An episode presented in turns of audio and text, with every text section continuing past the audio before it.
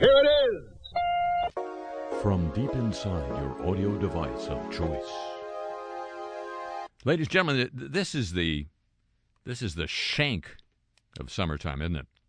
It's hot all over the northern hemisphere as far as I can tell. Maybe not in Moscow. We'll find out. Uh, speaking of which, you know, it's it's um, for those of for those of us in show business, or for those of us near show business, it's uh, if you're playing a character, it's important to stay in character. You don't want to slip out of character because then you're not in character. You see what I'm saying? Uh, one of my favorite stories on this subject, ripped from real life, uh, involves Daniel Day Lewis, who was uh, doing a promotional tour for his uh, tour de force in the motion picture Lincoln, uh, which came out a few years ago. You may remember, or not. And uh, he was talking to an interviewer about how, and, and was asked, when you're shooting the film, when you were shooting the film, Daniel, Mr. Lewis, um, did you try to stay in the character all the time?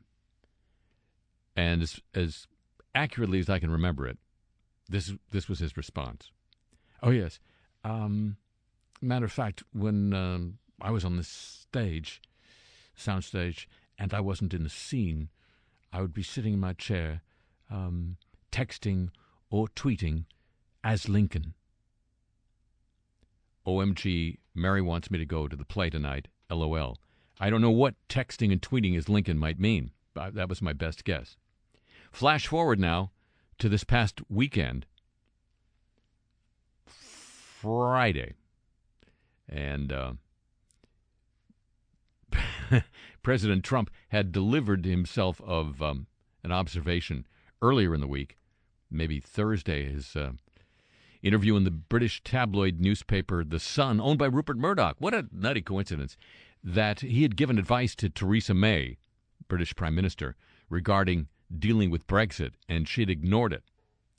And so um, that was revealed on Friday morning, as I say. Then, Sunday, this very Sunday, she was on a BBC interview program with Andrew Marr and was asked what was the advice that uh, Trump said in a later press conference with her that it had perhaps been too brutal for her to accept his advice. And it wasn't advice, he said it was just a suggestion.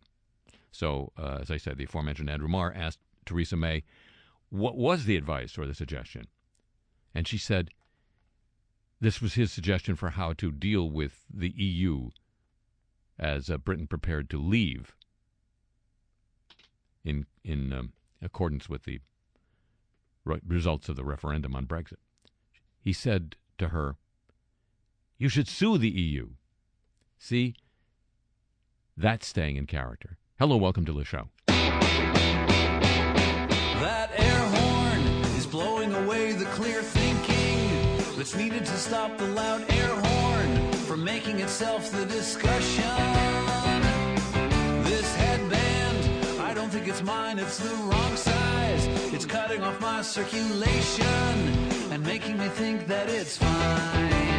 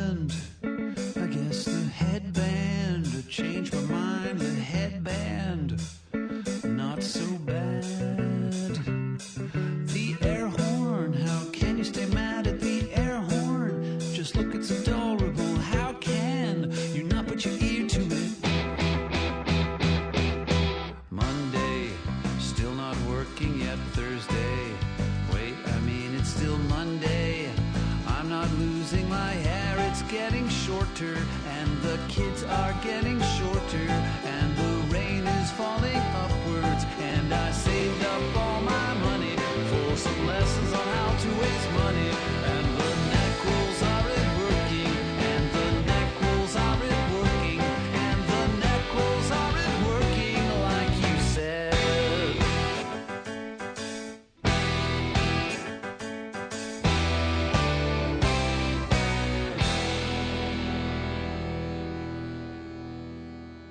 from New Orleans, Louisiana, where um, we're just by Lake Pontchartrain, and um, the the big cranes that have been by here for I think centuries, but now are gone, which means the United States Army Corps of Engineers may finally have finished installing the new permanent pumps that are going to protect us uh, as part of a system that the United States Army Corps of Engineers uh, reported a couple months ago is minimally acceptable. So, and it's hurricane season. So, hooray. I'm from there. I'm Harry Shearer. Welcome you to this edition of the show. And now, ladies and gentlemen, we're not number one. Well, this is about the state of freedom of the press. You've heard of about that, I'm sure, from members of the press, if nobody else and and there are not a lot of those left. I don't know if this has anything to do with it, the shrinking of the American journalistic fraternity, um, which has been going on apace for, as you know, many years. But this is this this report from Reporters Without Borders, because I guess they closed up all those bookstores now. Uh, Reporters Without Borders issuing their World Press Freedom Index for this very year, and they issued it this year, so it's timely if nothing else. Number one, who's number one for world press free um, for press freedom in the world? In the world, Norway. Two, Sweden. Three, Netherlands. Four, Finland. Five, Switzerland. Those might not be any surprise. They sometimes, and all these indices, those same nations, maybe not Switzerland all the time, but those top four are in some kind of order. Then number six, Jamaica. Jabloody Jamaica. All right then. New Zealand number eight, Denmark number nine, Estonia, twelve, Iceland thirteen, Germany fifteen, Ireland sixteen, Canada, Canada 18. Australia, 19. Notice who I haven't mentioned yet. United Kingdom at 40. Burkina Faso right behind at 41. Right after Romania at number 44. United States, number 45 in the Index of World Press Freedom. Croatia couldn't be bothered because they're in the uh, World Cup, number 69. Ukraine 101, Brazil 102, Afghanistan 118. So they're learning from us. Pakistan, Mexico way down there. Russia, actually Mexico's right ahead of Russia. Imagine that. And right and that right after Russia is Singapore. You see what I'm saying? Then Brunei, then Turkey, then Kazakhstan, country that Tony Blair used to flack for. Then Iraq, then Egypt, then Libya, then I, all the countries we've mucked about with lately. And finishing up at number 180 of the least uh, free countries in terms of the press freedom. North Korea. That's nutty. By the way, Vietnam is uh, 175, right in, right just after Cuba and just before Syria. So, ladies and gentlemen, number 45. That's nothing to be ashamed of, is it? Really? Really? All right. We're, needless to say, not number one. And now, news of the godly. This should this should cheer us up a little bit, don't you think? I'm just guessing. Former Archbishop of Canterbury, George Carey, has been given back permission to preach. See? That's nice. By the Church of England. The news comes just two weeks before the child abuse inquiry over there is set to examine allegations that Carey was among senior church figures who colluded with the disgraced bishop, Peter Ball. I don't write him, I just read him, who was convicted a couple years ago of sexually abusing vulnerable young men and boys. The former Archbishop, Carey, lost the right to preside over church services after he stood down from his role as an honorary assistant bishop last June following the publication of a damning report criticizing the church's handling of the Ball case. He's now granted permission to officiate a couple months ago after approaching the bishop of Bedford, or sorry, of Oxford, different Ford, to ask to be allowed to minister.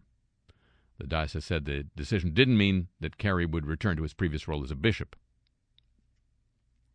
Permission to officiate, usually granted by a bishop to retired bishops and clergy to allow them to act as a minister in the diocese. Can be withdrawn at any time. The uh, review published last year concluded that Carey, who was Archbishop of Canterbury, that's the head of the uh, Church of England, from 1991 to 2002, 11 years, had set the tone for the church's reaction to Peter Ball, who was a bishop himself. It criticized the church for allowing Ball to continue to minister after he accepted a caution for gross indecency in 93 and stepped down as Bishop of Gloucester. Lord Carey, said the head of the investigation, played the lead role in letting Ball preside over services, including baptisms as well, and confirmations, as well as speaking at public schools until as late as 2007. Senior church figures, including the former Archbishop, colluded with Ball to help him avoid criminal charges, her investigation found. But he's got permission to preach. The Church of England could administer personality tests for trainee priests. This is, uh, according to the Telegraph, this is motivated by their concern that they appoint as priests too many narcissists. I think that's that's the slogan of, of this particular century, ladies and gentlemen. Too many narcissists. Look around. Look look around. But we go on. We do go on. The uh, church is examining ways to analyze the personalities of new priests in an effort to understand the types of people it's attracting. Never too late, department. New tests set to be considered by bishops next year could allow could also measure how well a trainee copes with stress and being in a position of authority. The director of the church's ministry division said the tests could help also be a useful tool in helping candidates grow in self awareness. The church is considering the use of psychological assessment as part of the process of discernment for those seeking ordination. Experts have raised concerns that narcissistic people are more likely to be attracted to ordained ministry or the presidency, one of the two. A recent book by two North American researchers, R. Glenn Ball, no relation, and Darrell Puls, concluded that more than 30% of ministers in a mainstream Protestant church in Canada met the Canada. What do you met the criteria for a diagnosis of narcissistic personality disorder, or NPD. A psychotherapist and former Church of England priest, Mark Vernon, says narcissists were drawn to positions of power in order to, quote, lord it over others, unquote. He adds the church offers a particular route which would appeal to some who like the entitlement. You're called a reverend, you sit in high places, you wear special clothes, you're seen as authoritative, you have captive audiences, you're spiritually elite, whatever it might be. People get drawn to that way, that way of trying to cope with that sense of self dissatisfaction, he said. I thought narcissists liked themselves. Clergy profiling was raised at recent hearings of the independent inquiry into child sexual abuse in England. Because uh, they got to do something. The new policy, set to be considered by bishops next year, would introduce national guidance for dioceses on implementing personality testing to be introduced in 2020. That'd be 2020 vision. Church leaders have recently raised awareness of the issue of spiritual abuse, where a member of the clergy uses their religious authority to coerce or exploit others. Vernon said someone with a malign type of narcissism Oh, there's a benign sort, really? Would try spiritually to exploit people. That's that's um, I think. Go check out cults to see how that happens. And Dateline Hong, uh, Honolulu, allegations of Hawaii priests sexually assaulting children date as far back as the 1950s. So it's as Hawaiian as poi. A detailed report uh, compiled by a law firm revealed 58 men associated with the Diocese of Honolulu who have been as- accused of sexually abusing children. The report also shows a letter written by a priest with the Maryknoll Fathers, written in 1959, to another priest on the mainland. In the letter, the priest admits Hawaii was considered a, quote, dumping ground, unquote, for troubled clerics from the mainland, as well as from the Philippines and Guam. That's some dumping. He warned against transferring two troubled priests to the islands, adding, quote, These two men might be the most dangerous out there, out here. Letter continued, If you decide to send them out, I would ask that it is made plain that we will not stand for any nonsense out here. Unquote. Lawmakers have extended the window for survivors of success, uh, sexual abuse in Hawaii. The uh, local TV station KHON in Honolulu reached out to the Roman Catholic Church in Hawaii. No response as of yet. The church is silent. Imagine that. They reached out. I, I just about reach them from here. News of the Godly, ladies and gentlemen. Copyrighted feature of this broadcast. Now, for your listening pleasure. I just want to say one word to you. Just one word. Yes, sir. Are you listening? Yes, I am. Microplastics. Think about it. Will you think about it? Yes, I will. Enough said. Yes, we will. Microplastics in rivers have been found in much higher concentrations downstream from wastewater treatment plants. It's worse after the treatment. This is a research report covered by the Irish Times. So there's there's more to Ireland than this. In one of the first studies to identify potential sources of microplastics pollution, scientists from the University of Leeds measured microplastics concentrations up and down stream of six wastewater treatment plants in northern England. It wasn't in Ireland, but it's reported in Ireland. They're pointing fingers across the channel. All of the plants were linked to an increase in microplastics in the rivers, on average up to three times higher, but in one instance by a factor of 68 plus. Microplastics, as you know, come from a wide range of materials, including tiny plastic beads found in health and beauty products, plastic fibers from clothing, and plastic flakes that break down from packaging. So dress up and eat up. And makeup. There's every likelihood that similar, le- similar levels of microplastics are occurring in Irish wastewaters discharging into rivers, lakes, and the sea. The Irish EPA says the impact of them on people's health has not yet been fully assessed and determined.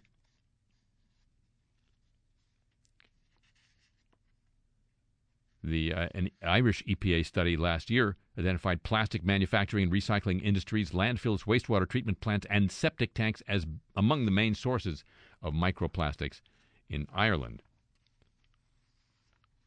Irish Water, that is to say, the company, not the water.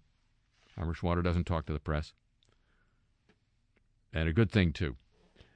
But Irish Water confirmed that treatment of public water supplies does not remove microplastics from drinking water. So have some Dasani today, won't you? And the only option at this point is to remove them at the source. That is, where they come from. Right now, there's intensive global research on potential extraction techniques. We'll keep an eye on that, won't we? Microplastics are one of the least studied groups of contaminants in river systems, according to the lead author of the UK study. They may prove to be one of the biggest challenges in repairing the widespread environmental harm plastics have caused, he says. Finding key entry points of microplastics, such as wastewater treatment plants, can provide focus points to combating their distribution. He says, in addition to exposing river ecosystems to microplastic, a huge quantity continues to flow downstream and then's flushed into the ocean. Well, that goes away then, right? It flushes. Recent research has found microplastics in fish stocks eaten by humans And a global study, as you remember, detected their presence in nine varieties of bottled water. Didn't specify where, eh, whether any were spring water.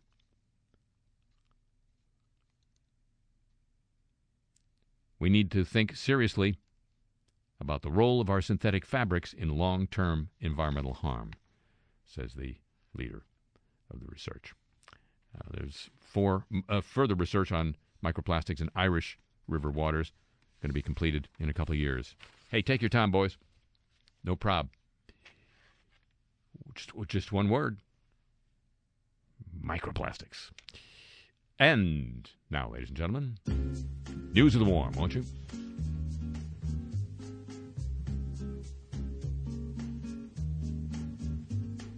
Soft, listen to the warm. We can listen to the warm. Hey, guess who's got I- immunity? Guess who's got an immune system? Corals. Who would have thunk? Coral reefs, as you know, support eight, or you may know. Do you know? Support a quarter of all marine life, feed hundreds of millions of people, and contribute vastly to the global economy.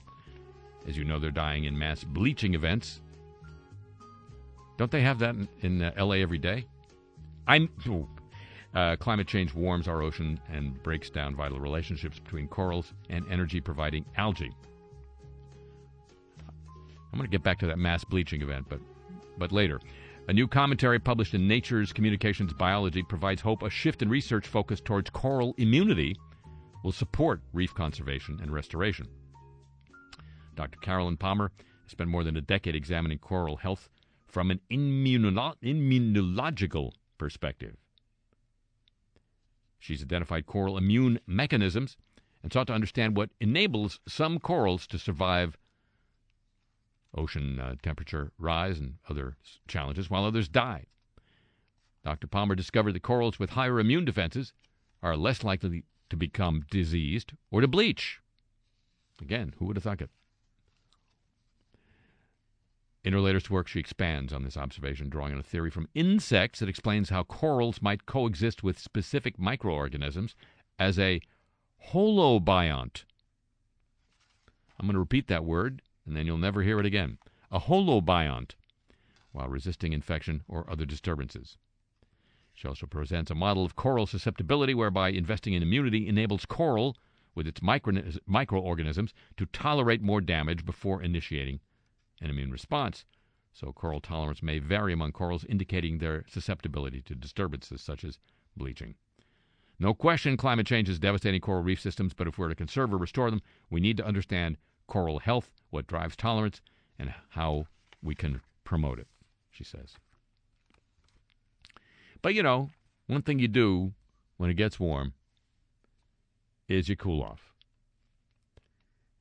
Soaring global need for cooling is foreseen by 2050.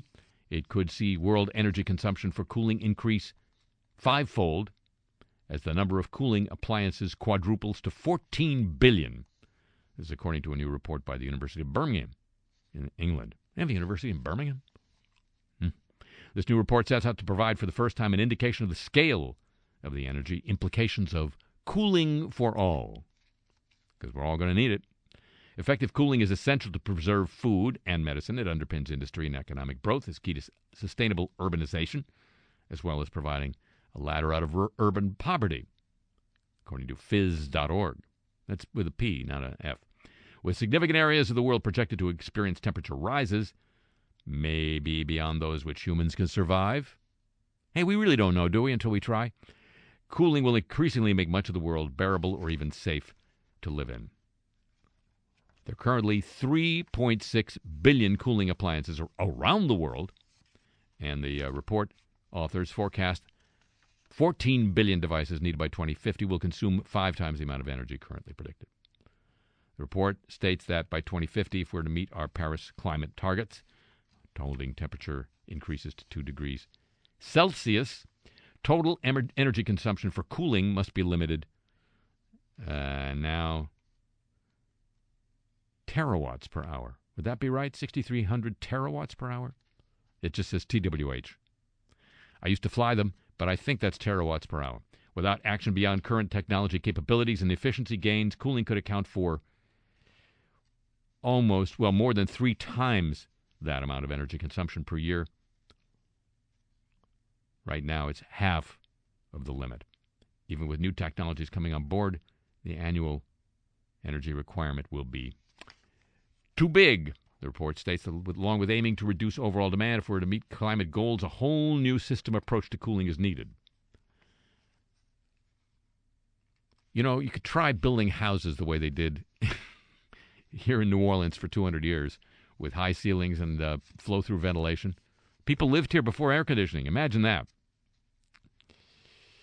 The report author says current projections do not consider a cooling for all scenario. It'll be impossible to meet the UN's sustainable development goals if we're to meet either of those relying on technology efficiency and greening electricity won't be sufficient. How to start with a system led approach is the answer. Better harnessing a portfolio of energy resources and adopting novel technologies. Not asking how much electricity do we need to generate, but rather what is the service we require and how can we provide it in the least damaging ways. 19 cooling appliances will be sold every second over the next 30 years. And that even that won't deliver cooling for all. To green, the volume of electricity required would consume more than 80% of the IEA's projected total renewables capacity for 2050 and more than 100%. You can't have that in the event we don't exceed, achieve accelerated technological progress. The report says we got to reduce the energy required for cooling. We've got to get industry to adopt high efficiency cooling technologies using maintenance to deliver optimum performance. Reduce the need for cooling through better building design. What did I just say? Higher ceilings, flow through ventilation, large windows, sunshades. You know, the thing. Instead of building just big, big glass buildings with windows you can't even open. So, cooling for all, ladies and gentlemen. Can we have it? Do we have anything for all? News of the Warm, a copyrighted feature of this broadcast.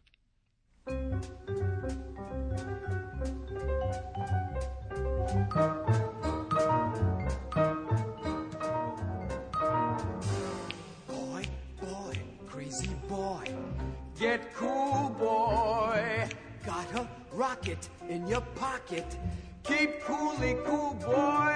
Don't get hot, cause man, you got some high times ahead. Take it slow, and daddy, oh, you can live it up and die in bed. Boy, boy, crazy boy, stay loose, boy. Breeze it, buzz it, easy does it. Turn off the juice, boy. Go, man, go, but not like a yo-yo schoolboy. Just play it cool, boy. Real cool.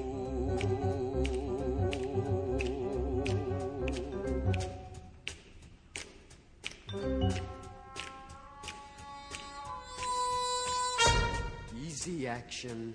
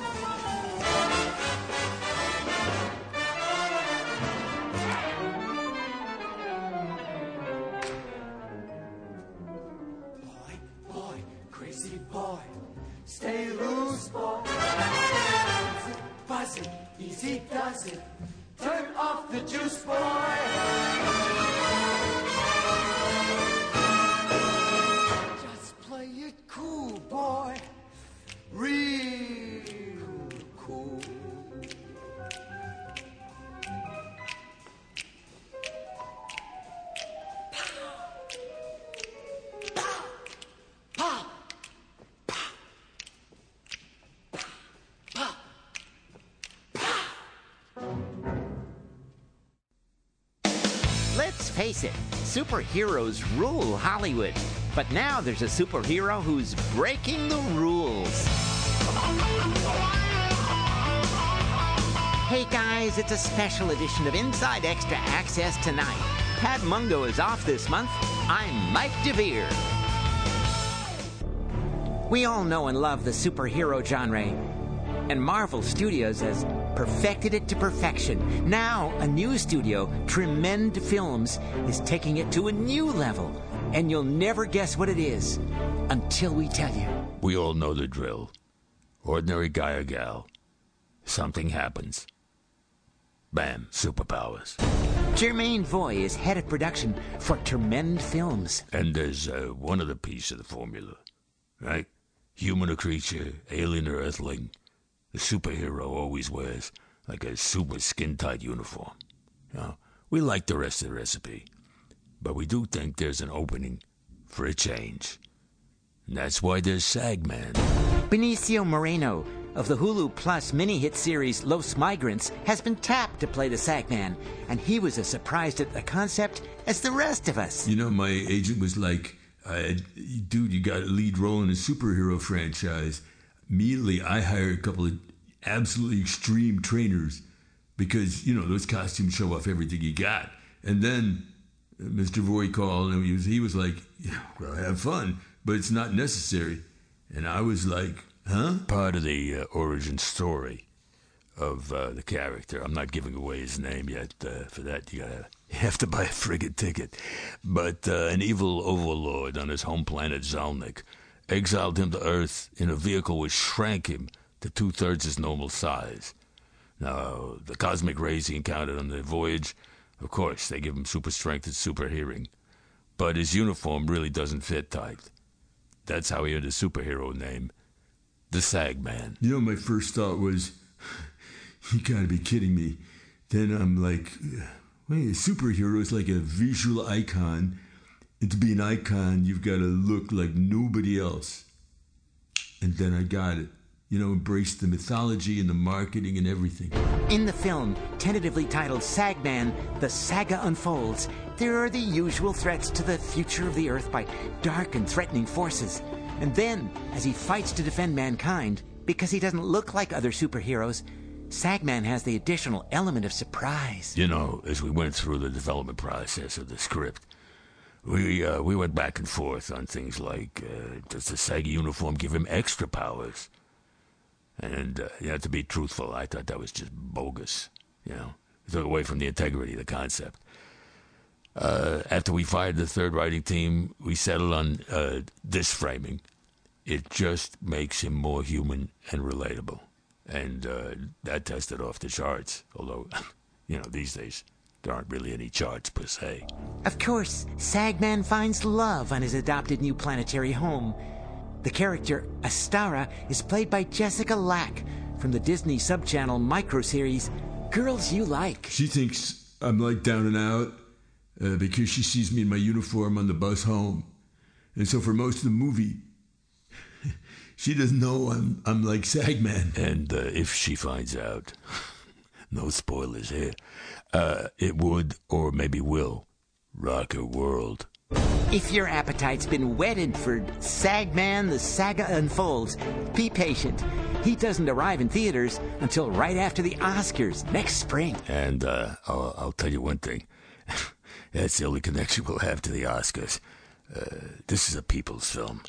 And uh, so we'll see you at the Globes. And that locks it for Inside Extra Access tonight's special edition.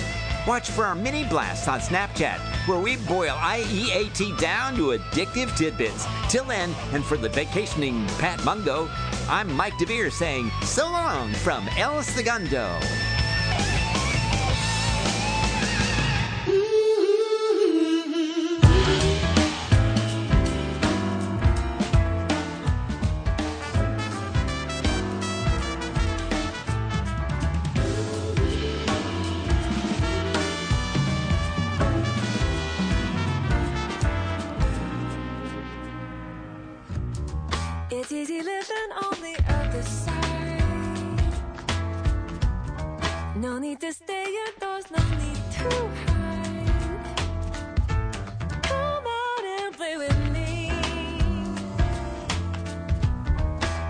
Can grow into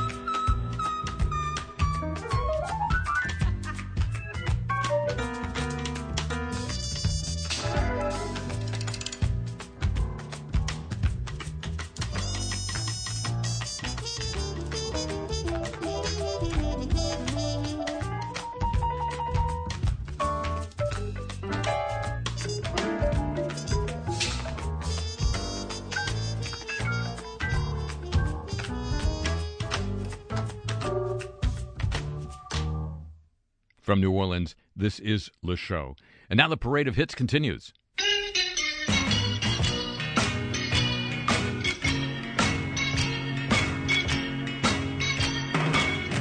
Let me tell you about the bees. Yeah! Yeah, a large scale study published by researchers from Royal Holloway University of London Huh. Has drawn together the findings of a decade of agrochemical research to confirm that pesticides that are used to protect crops, well, they, they have a significant negative impact on the learning and memory, memory ability of bees. I said the learning and memory ability.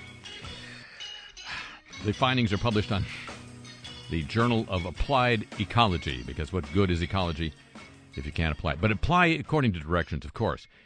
Uh, PhD student alongside a couple of professors combined data from a large number of studies in which bees that had been exposed to pesticides had to learn about floral scents. That's a test that's commonly used to measure learning and memory in bees. Why would they? Ha- oh, yeah, I, I guess they would. I guess that's a, a thing. I guess that's a thing for bees is learning how flowers smell and stuff. Because, hey, who knows? They might need it in their work. The research reveals that even at very low field realistic dosages, like the ones that would be applied actually in ag- agriculture, pesticides, like your neonics, have significant negative effects on bee learning and memory. I said bee learning and memory. What? With worker bees exposed to pesticides less likely to learn and memorize a rewarding scent. Learning abilities are a vital component of the search for food in bees because individuals must remember what type of flowers to visit, where to find them, which flowers they have recently drained of nectar, and how to find their way back to the hive. Aside from that, Mrs. Lincoln, the bees are fine. That's now I've told you about the bees.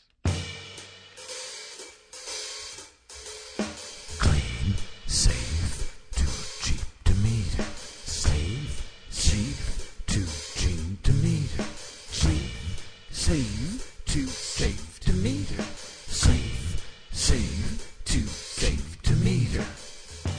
Where the hell's that hive? It's around here someplace. Nuclear waste plants could be built in. Na- it gets better. Could be built in national parks in Britain. Don't don't don't worry. Not in the United States. We wouldn't. Oh, maybe we would. Uh, this, according to a um, member of the British government talking to uh, members of Parliament, like they do. Richard Harrington, Junior Business and Industry Minister. Well, doesn't mean anything until the senior ones. He was grilled by the Business, Energy, and Industrial Strategy Committee on whether the government's new draft nuclear waste disposal guidance should permit such facilities, nuclear waste facilities, in national parks and areas of outstanding natural beauty. It seems obvious, doesn't it? That's where you'd want your nuclear waste dump put, in an area of outstanding natural beauty. The committee is conducting an inquiry into the new guidance, which is designed to govern the determination of nuclear waste disposal planning applications. This is according to Utility Week. They should know. The government has asked local areas to volunteer to host the facil- facilities. You'd like one in your neighborhood, wouldn't you? This this would be the the the NIMBY of all NIMBYs, if I read my NIMBYs right. The uh, facilities will be required to store the waste from the planned new wave of nuclear plants. Let's surf that wave right now, shall we? No, it's not much of a wave. Uh, not a surf today. Harrington said we have to look at all possible sites where communities want it. It would be very wrong to exclude them at the moment. He has a good sense of right and wrong, this guy. But he's a junior minister, so what do you? He said the the acceptability of the individual facilities would depend on the impact it had on the landscape of the area. He cited a new potash mine in North North Yorkshire, which has involved very little surface development, as an example of what can be achieved in an environmentally sensitive location. And I'm sure the waste just goes nowhere near waterways.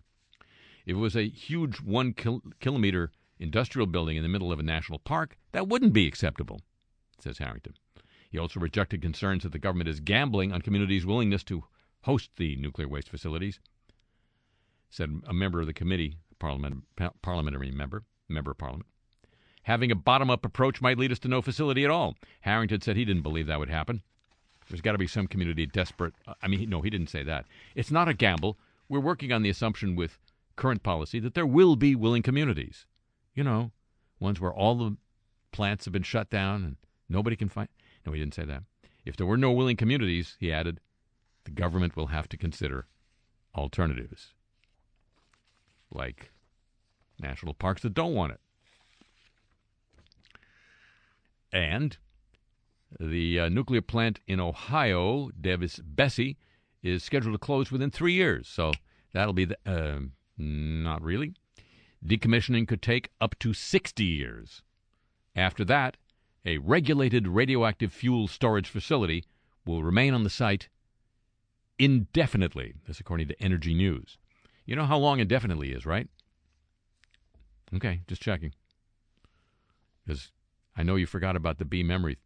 First Energy's generation subsidiaries announced plans to shut down David Be- Davis Besse and two other nuclear plants three days before filing for bankruptcy.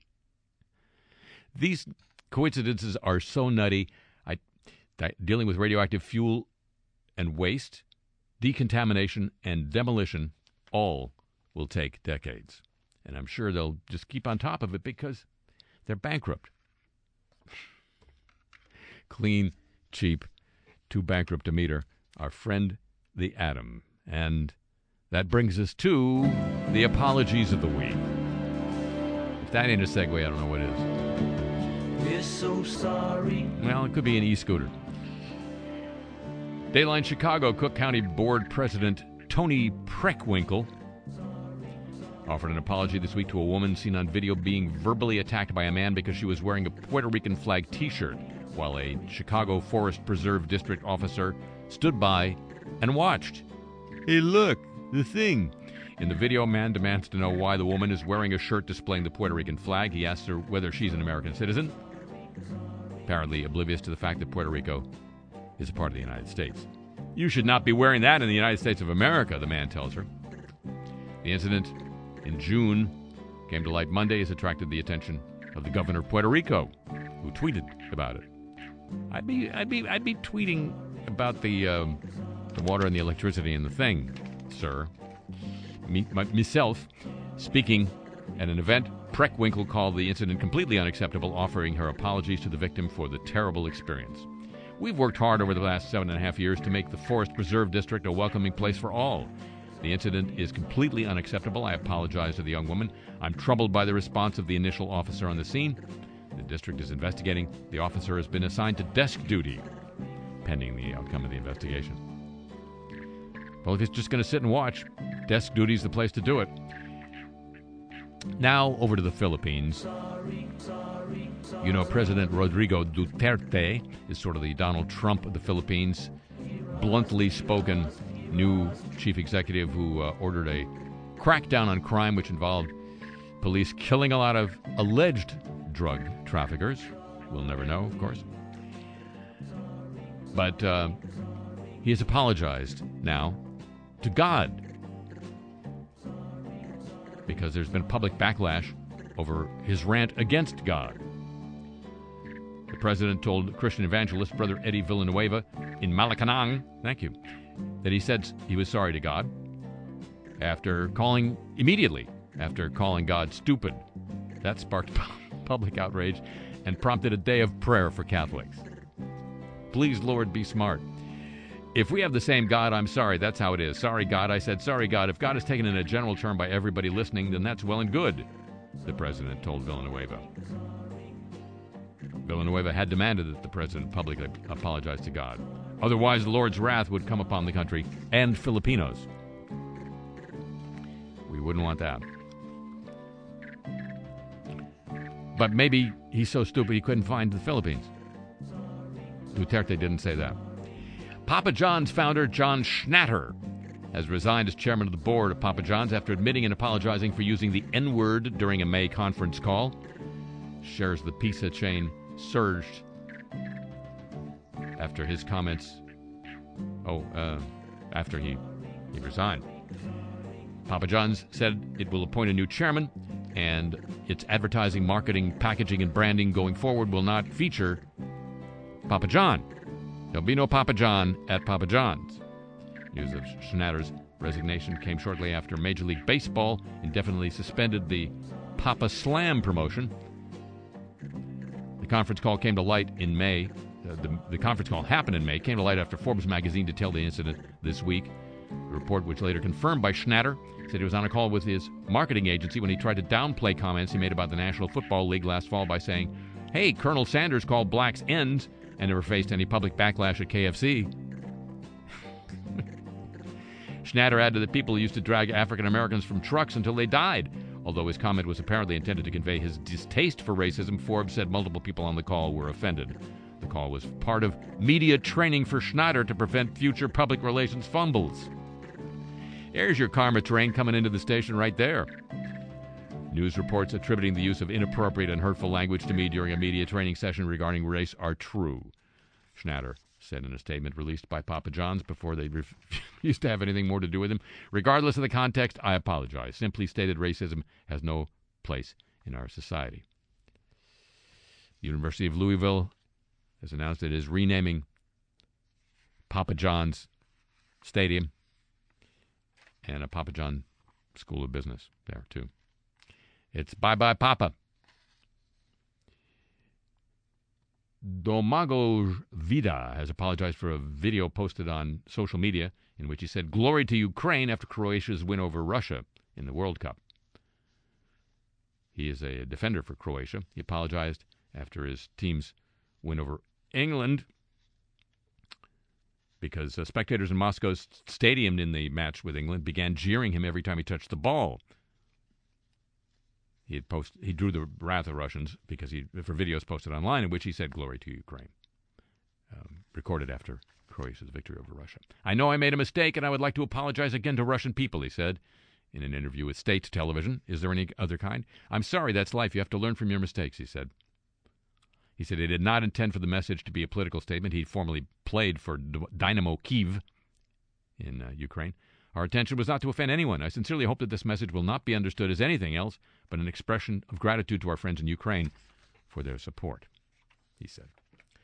Man of Steel star Henry Cavill has apologized after coming up against sizable social media criticism for an interview in which he appeared to conflate flirting with rape.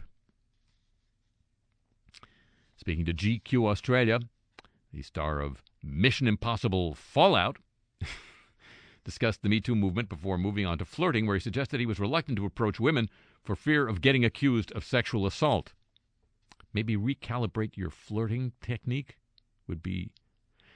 After those comments were met with backlash, Cavill's representative issued a statement to the Hollywood Reporter in which the actor said, I want to apologize for any confusion and misunderstanding his comments may have caused. Insensitivity was absolutely not my intention. In light of this, I would just like to clarify and confirm to all that I've and always will continue to hold women in the highest regard, no matter the type of relationship, whether it be friendship, professional, or a significant other.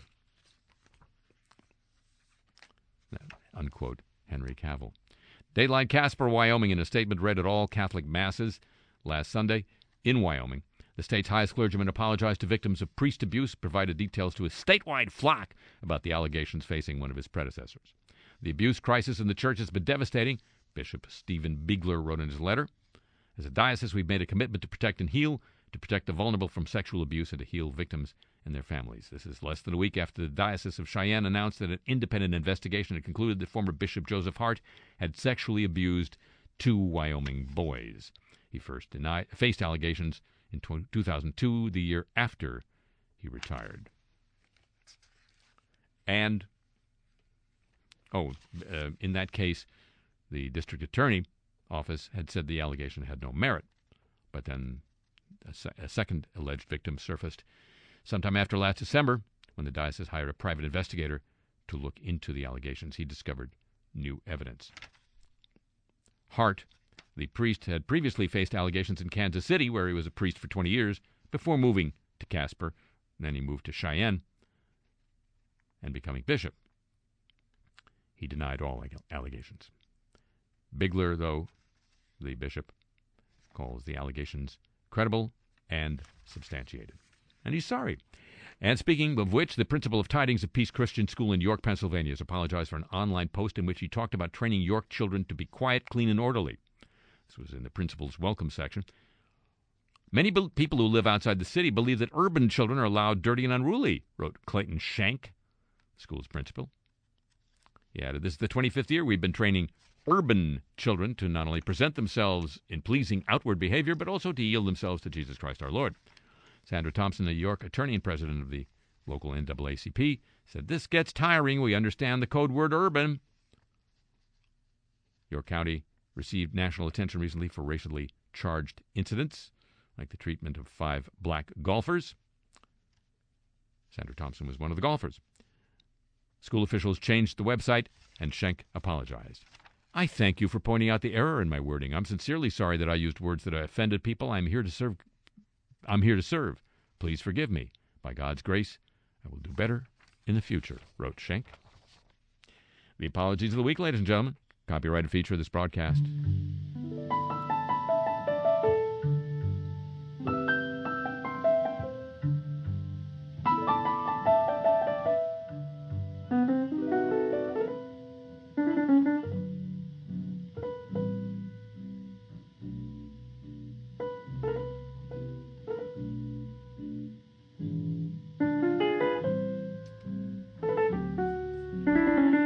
And from outside the bubble, you know we're helping uh, the Saudis in their battle against the Houthi rebels, rebels in Yemen.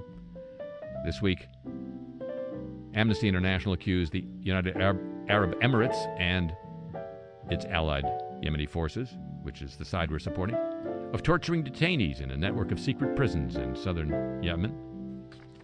Wonder where they got that idea. Secret prisons. Hmm. Mean blacks? Oh. Ladies and gentlemen, that's going to conclude this week's edition of the show. The program returns next week at the same time over these same audio devices of choice, unless you decide to tune in later.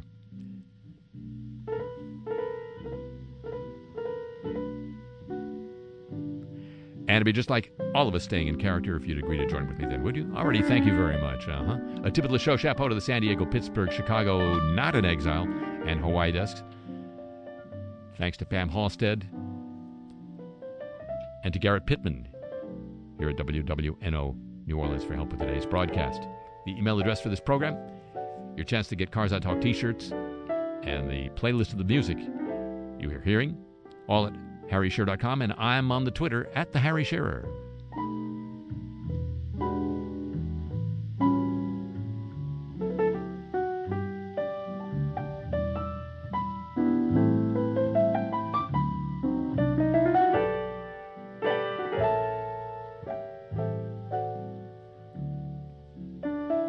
Show comes to you from Century of Progress Productions. It originates through the facilities of WWNO New Orleans, flagship station the Change is Easy radio network. So long from New Orleans.